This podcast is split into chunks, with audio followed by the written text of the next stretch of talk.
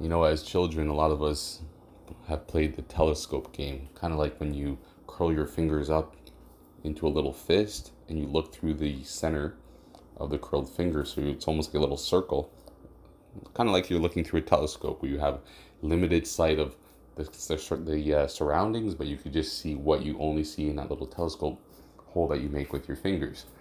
Right? So, the reason I bring that up is that things are not as always as bad as they seem. They're not sometimes as good as they seem. They just come down to your perspective on the scenario.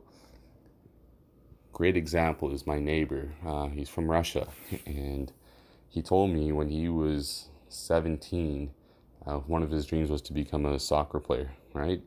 And in Russia, for those of you that might not know, they have mandatory military service that everyone has to go through, right? And he had, this was before he was going to be recruited, but he was planning to try out for their national soccer team under 18 in that regards. And he actually ended up breaking his leg. And to him, it was a complete catastrophe. It was like the end of the world for him. He was so devastated.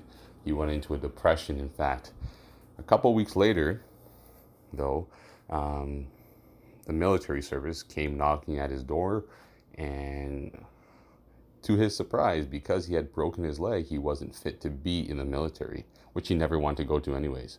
So it just comes down to your perspective. And I, I share that story because sometimes things that happen in your life that and are currently you're going through, they might look horrible. But sometimes they're just what many might call a blessing in disguise.